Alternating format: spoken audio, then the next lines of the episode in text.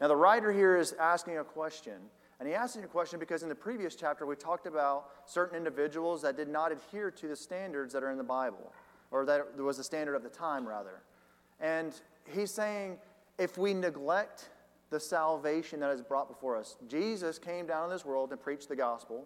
He died, took away our sins, and put it on his own back. And if we are to reject that salvation, how shall we escape from sin eternally? How shall we escape death eternally?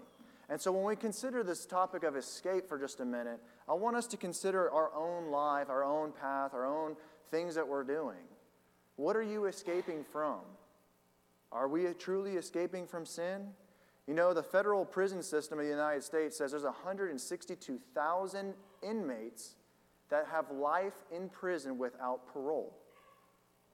Without parole. They cannot leave. There is no opportunity for them to get out. It just happened to be as I was preparing for this lesson that I was on Twitter the other day, and there was a lady who put on uh, a tweet that she put out, and she was writing about this man who had been in prison since he was 18 years old. He is now 78 years old today. He has no chance of getting out. He hasn't had a visitor since 2005. He is in prison for the rest of his life.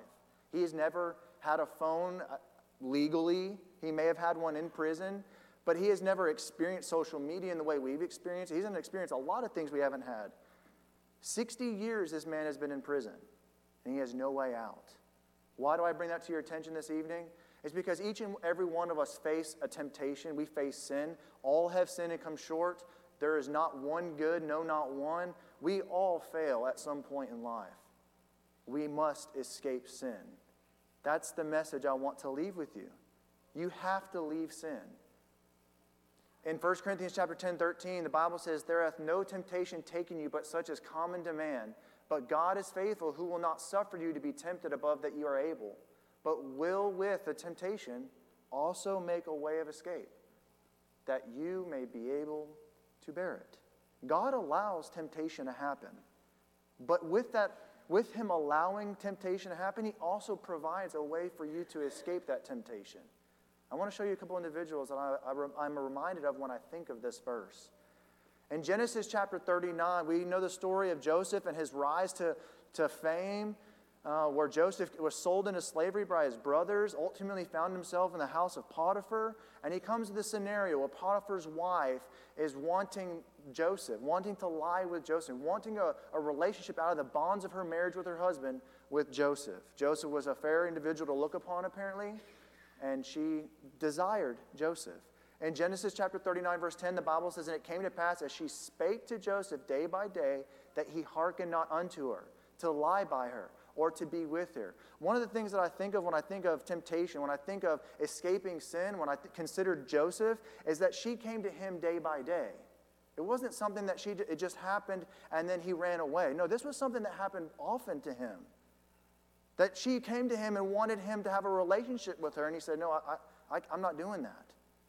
Now, we don't, I, I can extrapolate what may or may not happen, but what we do know is Joseph left. He left that, that issue. Now, Joseph being a man, and I imagine Joseph wanted to have a relationship one day with a woman, this woman coming to him saying, Lie with me. And Joseph having enough faith, enough self discipline to say, No, I, am not going to do that. I'm going to flee. I'm going to leave. And then, as we know, she, as he's trying to leave, she grabs for his garment. Now, do we consider that in our own lives when we're faced with temptation? That even though we may be faced with it day by day, day in and day out, where things come to us, we're, we're easily accessible with the internet nowadays, and we may be tempted, and things may pop up, or we, we are on our phones and, and we see things, or do we turn away from those things, or we're hanging around people that have bad communication and we decide to turn away from them and not have a relationship with them? It could be things of possessions, it could be the lust of the eyes, the lust of the flesh, the pride of life. It could be any one of those things. Are you willing to leave? Are you willing to escape? I'm also reminded of David. In 2 Samuel chapter 11, verse 2, the Bible says, And it came to pass in evening time that David arose from off his bed and walked upon the roof of the king's house, and from the roof he saw a woman washing herself, and the woman was very beautiful to look upon. Now, I don't see anything wrong necessarily in this verse. And let me tell you why. Joe, uh, David goes out to his rooftop and he looks down and he sees a woman who is fair to look upon. Now, it is not, I'm going to pledge before you that it is not wrong to look at a woman who may or may not be fair to look upon. The problem is what happens next with, with David. He then takes this idea, he has this lust, this desire, so much so that he can't resist, that he sends a servant to go and to send for her, brings her into his chamber, and he lies with this married woman. There's an issue. Now, one thing to consider is we have to be able to flee from these kinds of situations, whether it be a temptation of lust or desire for an inappropriate relationship. It could be a, a, a, a simple joke that we think is funny that we may not be, not be appropriate to tell. It could be saying certain language in the workplace or the schools that you don't say at church, you wouldn't say in here, you wouldn't say it in front of your fellow congregants, but you say it in front of your fellow coworkers. It may be situations where you're by yourself and you're in your, uh, in your house and you're on your cell phone. You look at things you may not, you shouldn't look at. You wouldn't look at them if you were sitting here. Why do you look at them when you're at your house or in a private setting? When I consider and think about escaping sin and escaping from the bonds of sin, I think of David because he had an opportunity to leave. And I believe he had an opportunity to leave because he was tempted and God allowed him to be tempted. And God says, I've also provided a way of escape for him, but David did not do that. I'm reminded of Solomon when he says, I have seen all the works that are done under the sun, and behold, all is vanity and vexation of spirit. I'm reminded of Solomon because he had a lot of power, he had a lot of things, he had a lot of uh, opportunities to experience all realms of life. And he said he's done all the works that are under the sun. And guess what? It's all empty, it's all vain. It doesn't mean a thing. And there are so many people that are found in bondage bondage of sin, temptation, and they're trapped and they can't get out and they don't know where to go. Brothers and sisters, I, my plea to you tonight is that you escape that reality, that you escape sin that you escape the fact that you, can, you have to be stuck there because you don't have to be stuck there. There is a way out.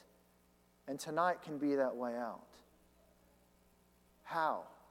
How can you find that way out?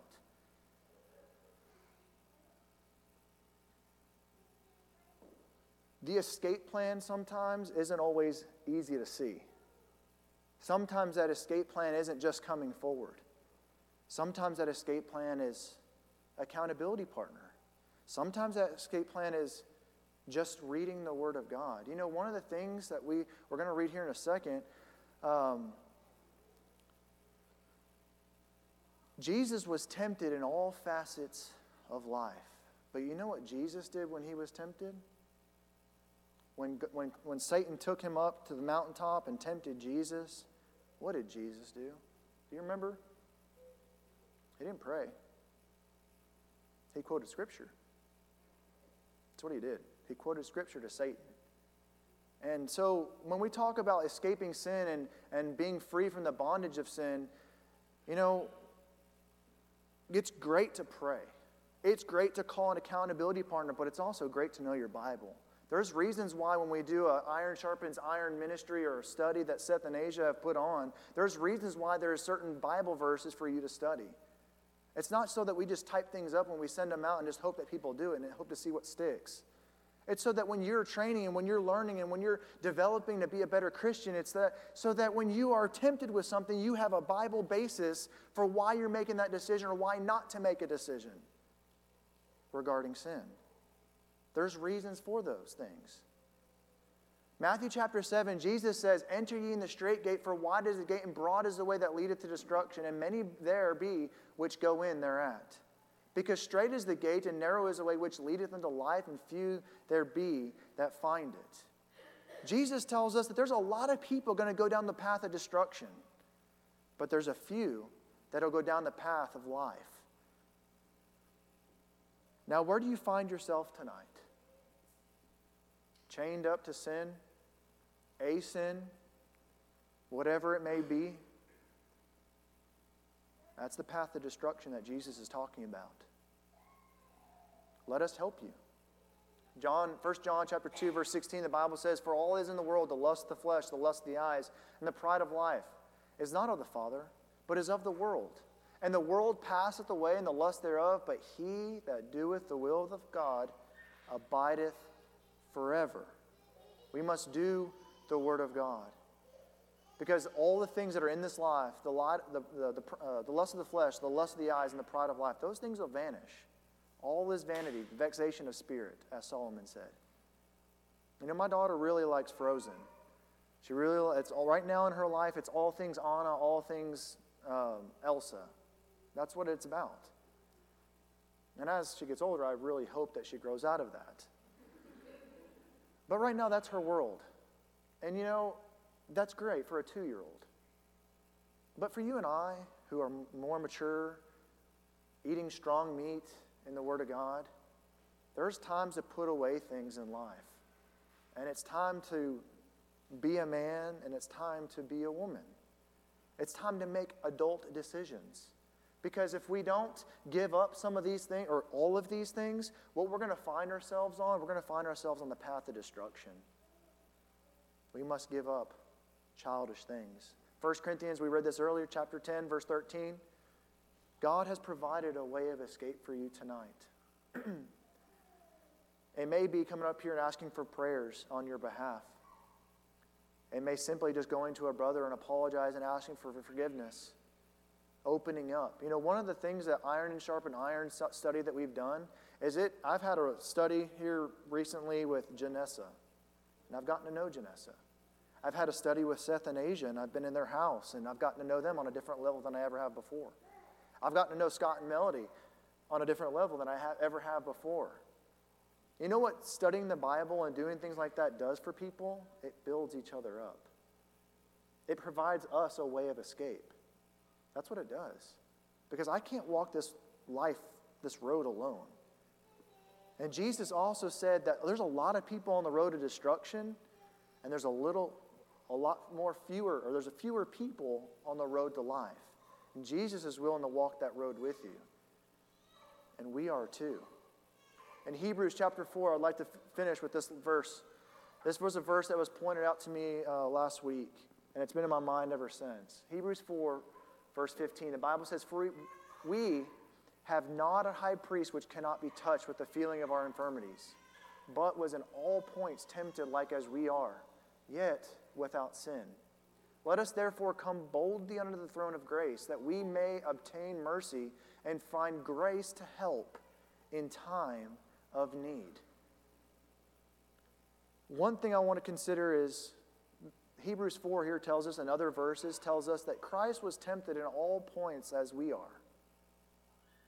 Now, that to me is interesting. All points.